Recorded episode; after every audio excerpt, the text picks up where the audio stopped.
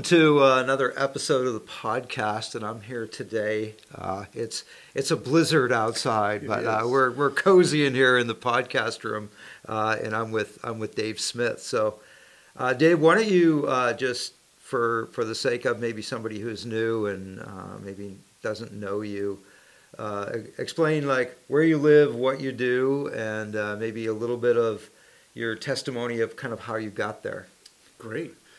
Um, well, this is like uh, coming home because uh, Angie and I spent uh, five years here at Kingswood. Yes. And the last year we were here was 2015, which happened to be the record snowfall year. I think there was 16 feet of snow. So right. This is this is like a, a little Just, dusting. Right. Yeah. So um, uh, Angie and I, my wife Angie, we've been married for 41 years, and uh, we live in Marion, Indiana. Uh, I just recently retired from Indiana Wesleyan as a professor of Bible, uh, but now I get a great privilege because my call was originally to the local church. So, what I get to do now, instead of being in a classroom preparing pastors for ministry, I'm going out into local churches teaching laity how to read Scripture, how to interpret Scripture, and how to apply it to their lives so they become different people. So that's a great joy. That ministry is called True North. Okay. Um, and if you're interested in more info, um, I can give that to you, and even give some of the podcast listeners ability to get to my website. Yeah, and yeah, to for sure. we actually offer several versions of the class at Kingswood. And one of them, hear this word, one of them is actually a free version for local churches. Okay. They can go in and take the full class and learn how to read Scripture. Right. And so so the the setting has changed, but the but the passion for uh, for scripture is still the same. It yeah. is. Yeah. It is. Thanks yeah. for asking. Yeah. yeah. And uh, give us a little bit of your testimony, your background, uh, how you get into all this. Oh, wow. Um, I could go back 41 years because uh, Angie was the first person to ever tell me about Jesus. Um, I, I, would heard the name, you know, it's, it's a part of uh, um, American culture, but uh, I really didn't know any Christians till I met Angie. And she didn't tell me about Jesus as much as she showed me what Jesus looks like. And I became hungry, both uh, uh, for her as I was pursuing her as a girlfriend, but at the same time pursuing Jesus. And the two actually came together so wonderfully that the first time I ever took communion was on my wedding day. Oh, okay, wow. Um, and then from there, um, I really thought that uh, um, we would just be lay people working in the local church. I was teaching a Sunday school class, and uh, every week I would teach a different chapter of Scripture. And so after doing that for five years, the Lord said, Now it's time. Uh, I want you to go to Bible college. I went to a small school called, at the time, Circleville Bible College, mm-hmm. which is now Ohio Christian University. That's where I went to begin the preparation. Went to Asbury College, Asbury Theological Seminary, and then went into the local church and pastored for a number of years. Um, uh, and uh, after about five or six years of pastoring, the Lord kind of asked me this question Would you like to pastor for the rest of your life, which would be a joy? Or would you actually like to teach, um, which was an equal joy? It, wasn't like one was disobedient, the other was obedient. It was really a call to how do I want to play out my passions. And I decided, along with Angie's uh, uh, approval, um, yes, let's let's try this teaching route. So I had to go and get more education. Uh, but that led me down this path to where in the year 2000 I took a position at Indiana Wesleyan and taught there, which is a great joy because my first boss at Indiana Wesleyan was actually Steve Lennox, who's now the pastor oh, of Kingswood. Okay, right, yeah. Um, and so he helped uh, um, uh, prepare me to be a professor and taught there for five or taught uh, as a professor for five years, and then Steve left to be the dean of the chapel, and I actually took his position of the chair of the School of Theology and Ministry at Indiana Wesleyan. So I've had this kind of play back and forth between love for the church, love for teaching, and love um, as an administrator to facilitate other professors to be better at what they do. Uh, but now, um, one of the things I do, I think I just mentioned this, is uh, I'm what's called a circuit rider for the Crossroads District of the Wesleyan Church, which means I get to love on pastors. So every other week, Angie and I would be going into a local church in the Crossroads District, which is uh, in Indiana, um, and preach there, teach there, um, um, encourage the pastors, do Right. whatever So you I get, you get to be a pastor to the pastors, Yeah. basically. Yeah. Yeah. Yeah. So it, it, it's I get the best of. So it's funny. I thought I was going to either have to teach or preach, and now the Lord said, "Hey, you get to do both. In Right, my in my right, kingdom, I can make you flourish." Right. And so that's where I am right now. Mike. Okay, great. And uh, talk a little bit about your time here at Kingswood, because I know you're you're here to do uh, kind of a lecture series uh, with our students this week, and uh, and uh, I I had the privilege of working with you for a few years there. Yeah. And uh, I and I I still hear.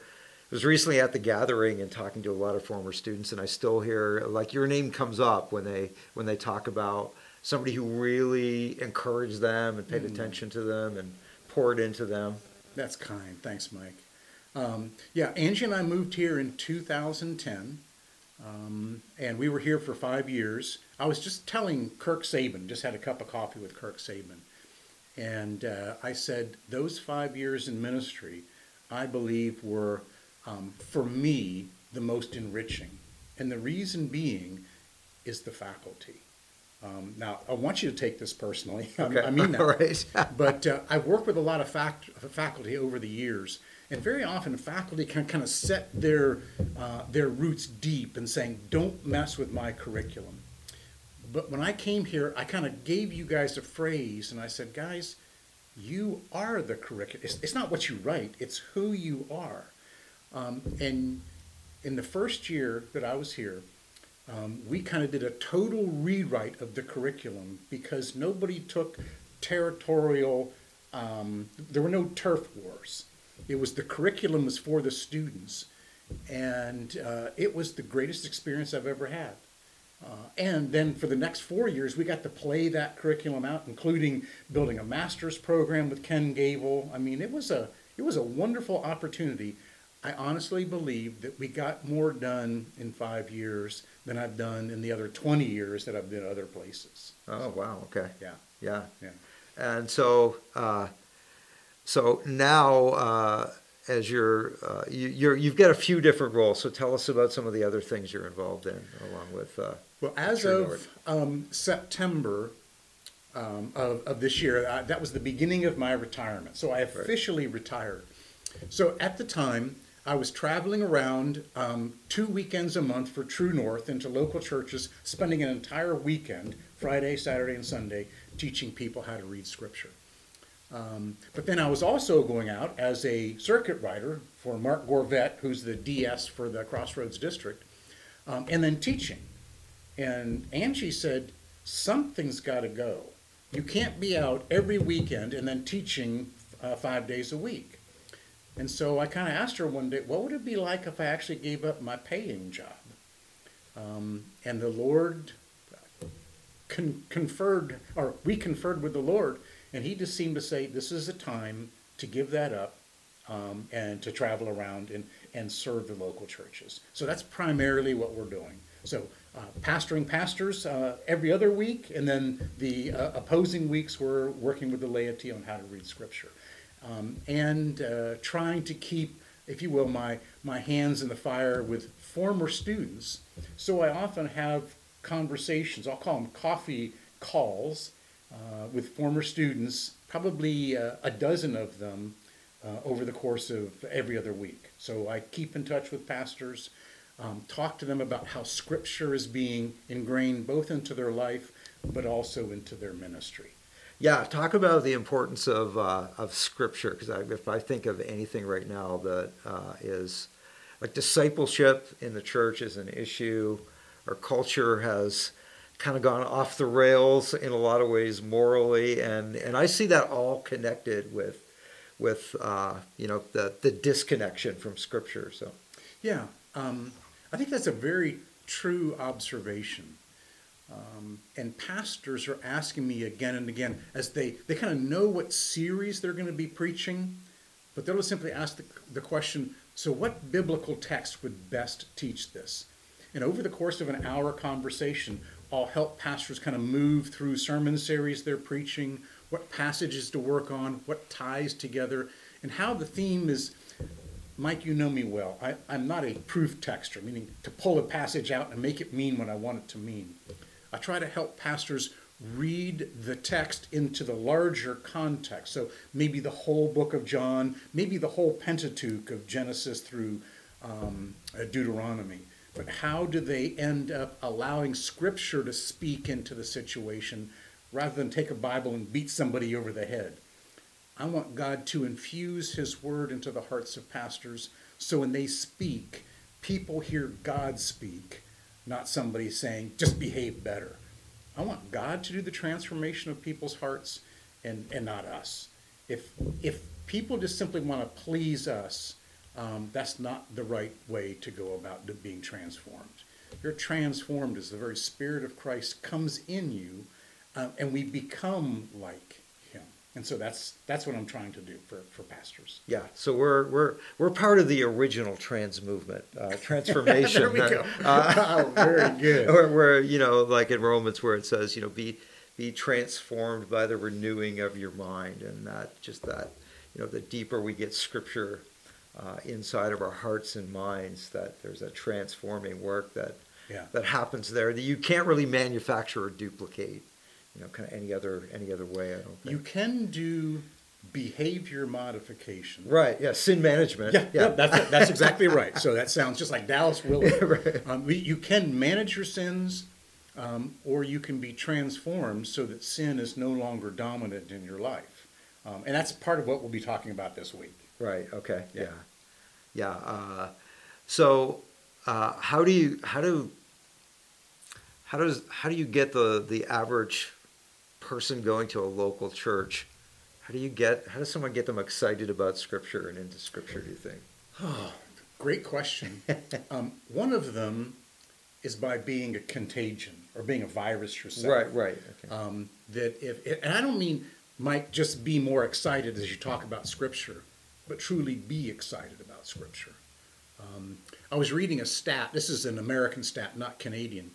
But the American Bible Society. So ours is probably worse than. I wasn't going to say such a dear thing, but uh, um, in the American church over the last three years, so over the COVID time, right, um, 26 million Americans have stopped reading the Bible at all. Okay, um, that's a frightening thought that that huge percent would just say somehow this is irrelevant to my life. Um, so first of all, it's got to begin with us that not only do I say it's relevant, I demonstrate that. So um, I I give a couple of dates to people. One is 1227, the other is 1553. 1227 is when a man by the name of Stephanus actually put the chapter divisions in the Bible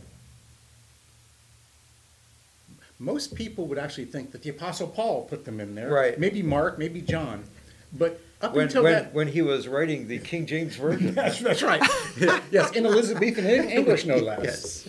Um, but the Bible was designed to be read of books as a whole, not just uh, a devotional chapter moment that we might say, okay, today I'm going to read Mark chapter 1, tomorrow Mark chapter 2, the next day Mark chapter 3 the book or the, the author, Mark, designed his book to be read as a whole. Paul did that with Romans. Um, he did that with Ephesians, even a small book like Philemon. They're meant to be read as a whole. And so, for people to get excited about Scripture, what I want to try to teach them don't take the Scripture out of context, read it in context. So, as much as American Bible reading went down, Netflix exploded. Mm-hmm. People are binge watching. It. They can't go anywhere, so they binge right. watch. I just want to offer people just the thought: what would it be like if I actually binge read the book of Ephesians? Yeah. What if, what if for a week I read the whole book of Ephesians once a day for a week? Would I become a different person? You would hear Paul different. You would hear his love for the church different and love for the change in people's hearts differently. So, part of this enthusiasm is to help them understand what the larger context of a book actually looks like. Yeah, I, I don't know if you've uh, if you're familiar with the Chosen, if you watch the Chosen yeah, at yeah. all, but one of their uh, one of their one of their themes, one of their kind of hashtags is binge Jesus, uh, and, it's, and, it's, kind of perfect. What you said kind of reminded me of that, uh, that just that idea of you know we can we can binge on a lot of things, Yeah. and so And we do. uh, yeah, and we do, and it's our choice uh, what we binge on. But if you're going to binge on anything, uh, Yeah. like binge on Jesus, binge on the Scripture, binge on something that's going to help you to become a better person in the end, rather than just Um, entertain you. I have a basic presupposition about transformation Right. or discipleship is that we are being discipled 24 7. Right. Somehow we think discipleship is just the spiritual aspect of our life. Right. But Hollywood is discipling Right. us, CNN, Fox News, Yeah. wh- whatever outlet it is, Yeah. Facebook. I mean, Facebook's basic agenda is to get you too addicted to their platform. Right. That's what they want. You're being discipled. Um, and so I'm just asking people in local churches, could you give Jesus a chance? I'm not asking for equal billing. Right. If you do a quick Google search, I did it a couple of months ago in the US. Again, Canadians are going to be a little bit different. But in the US, the average television was on 5.1 hours every day. Every day, five hours. I'm surprised it's not more, to tell you the truth. Well, that does not include that does not include uh, the, Right, the, right, the, all the the other- dual all the other you're going- screens, yeah, right, yeah. uh, scrolling while you're watching TV. Right, right. So it's as a matter of fact, uh, Gen Zers, it's even worse with the phone. They're they're on the phone close to eight hours. yeah, they, a they're not watching a lot of TV. They're No, watching yeah. other screens. But yeah, other screens. Um, and so give Jesus a chance. So wh- what I'm asking is, what it, what would it be like if you actually read or listened to Scripture on YouVersion? You can have it read to you. Some people that are not good readers of Scripture, you can get overwhelmed when you're reading through and can't pronounce half of the names in the Bible. Let somebody else do that.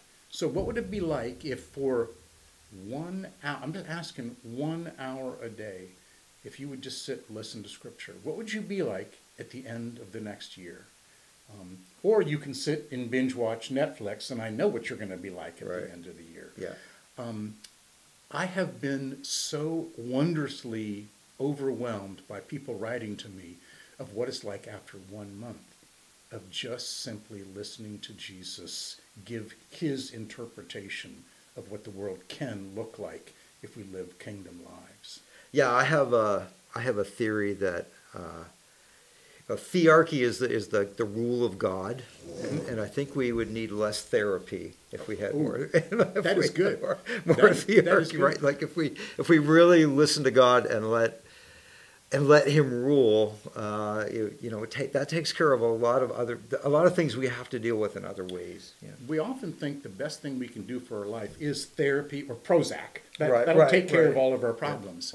Um, let's give Jesus a chance. And what is it like for the Spirit to come upon somebody and to truly cleanse their heart and mind? Right. And uh, I, I had somebody say to me, You're just too optimistic.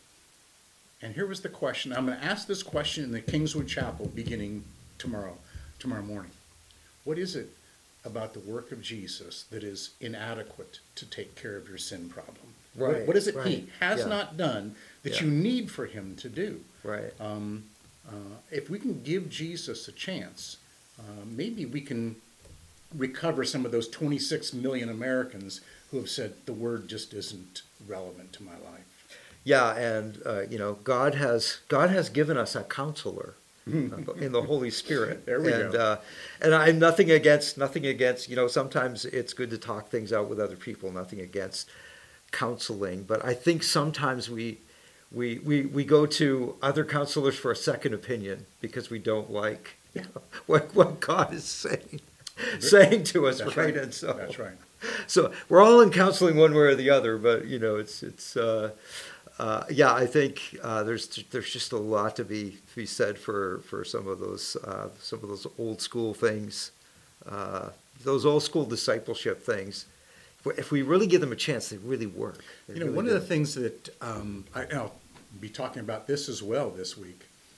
Um, getting together in Wesley style bands where we're allowing people to ask us hard questions. How is it with your soul, Mike?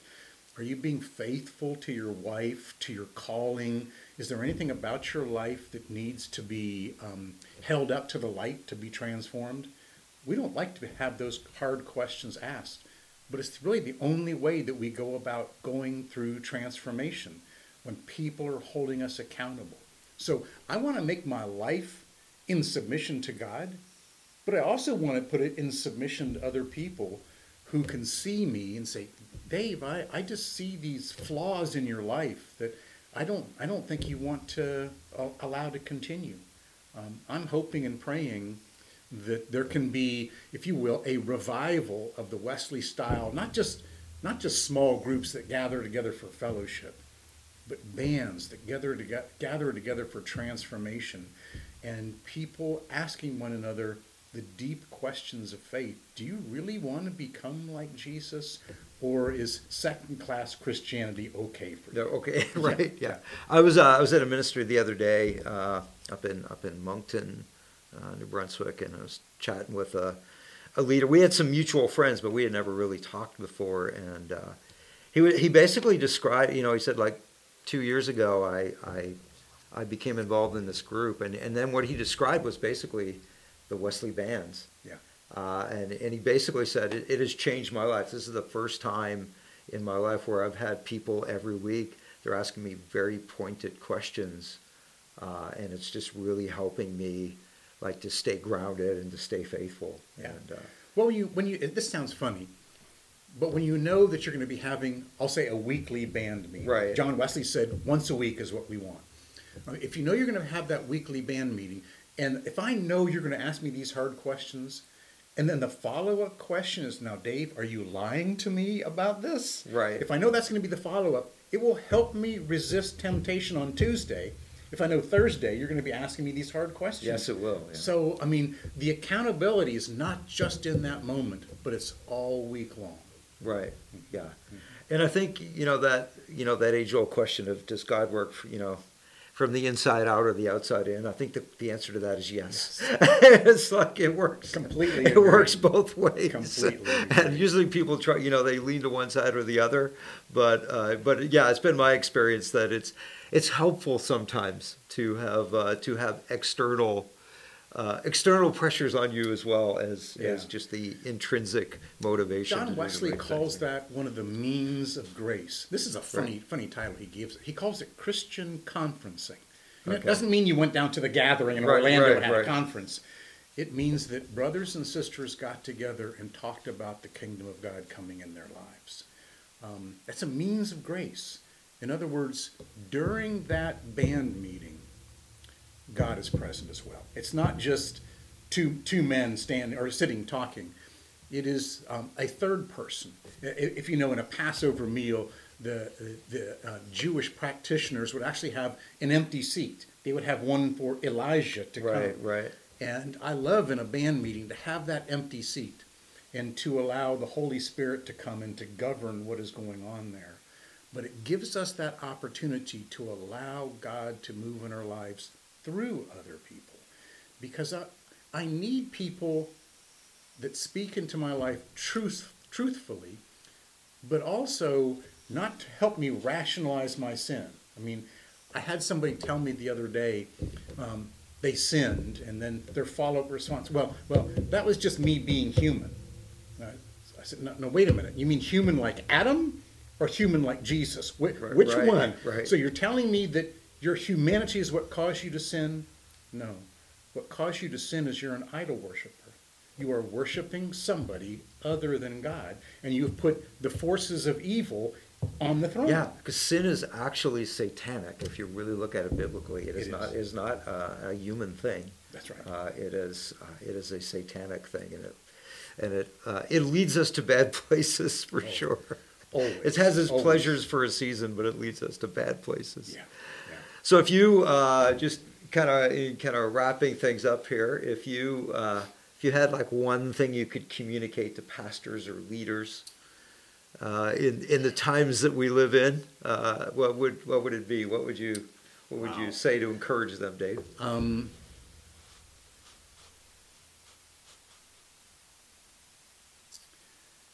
I probably have a dozen things, but That's okay. Just pick I am- pick your top yeah, I six am- or whatever. I, I'm, I'm a person of I'm, I'm a person of words, and I don't I don't want to do that. Um, live faithfully. Don't talk faithfully. Live faithfully. The best things that pastors can do is not just preach good sermons, but allow their lives to actually be the best sermon they ever preach. So maybe, uh, maybe I would say this the best way to demonstrate whether you're living faithfully or I am is to have your wife or my wife here on the podcast. Right. Having them tell, this is what I see at home. If you are not a covenant keeping man at home, you're probably not going to be a very good pastor. You may speak well, but uh, people will see a sense of hypocrisy and then go, well, that's just the pastor being human. Right.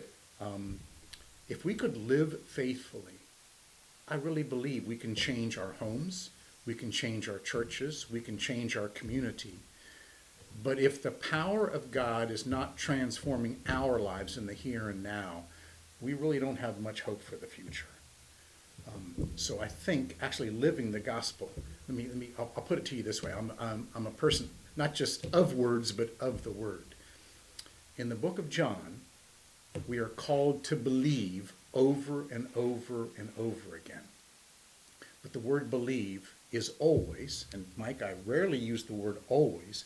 The word always is a verb.